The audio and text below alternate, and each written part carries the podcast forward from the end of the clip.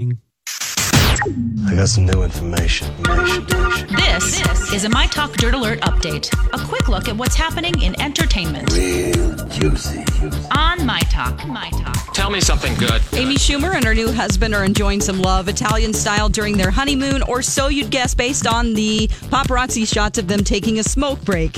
Uh, Chris Fischer and Amy are honeymooning in Venice and stepped out onto their balcony at this posh uh, hotel, of course, the Gritti Palace, and they have grins on their faces. She's holding a cigarette and wearing a super comfy, cozy robe.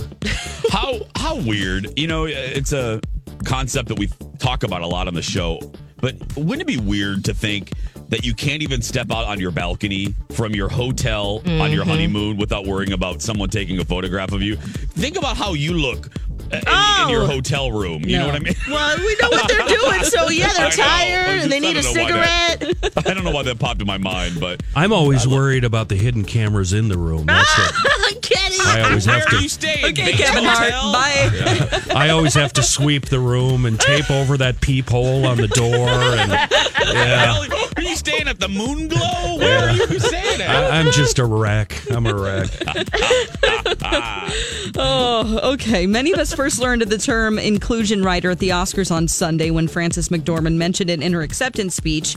Um, so now, Black Panther star Michael B. Jordan just announced on Instagram that his production company would adopt inclusion riders on all of its projects.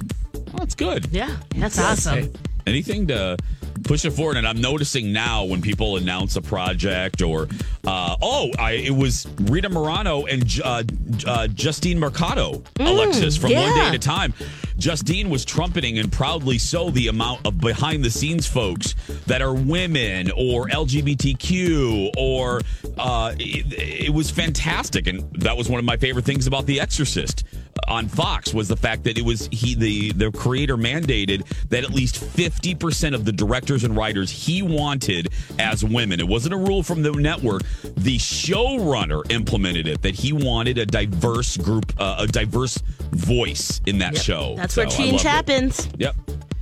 All right. Uh, let's see. Mel B is a drug addict and an alcoholic who's walked into doors and has been hospitalized for ODs, and she covered up bruises and other Oh, injuries from oh. her addiction by claiming it was domestic violence. That's what Stephen Belafonte, her ex husband, says. It's Oh. only his opinion. He's just filed legal documents in an effort to get visitation rights in connection with his stepdaughter. There we go. Okay, I wondered why this was suddenly okay. Well, that's- there's some that's details in here that sad. I don't even want to read, so uh, who knows whether or not it's true. You just feel for those kids because they're Yeah. old enough to Google. Yeah. They're going to read the. That's ex- Lex. You're right. They'll. They're going to read the headlines about their mom. Not cool. Okay, and on TV this weekend on Saturday Night Live, we have Sterling K. Brown hosting. And then we have American Idol, the reboot, coming back on Sunday with Katy Perry, Lionel Richie, and Luke Bryan. And that's the latest dirt. You can find more at mytalk1071.com. That's a lot of dirt. Dirt Alert updates at the top of every hour. Plus, get extended Dirt Alerts at 820, 1220, and 520. I gotta go. I'll be back in an hour.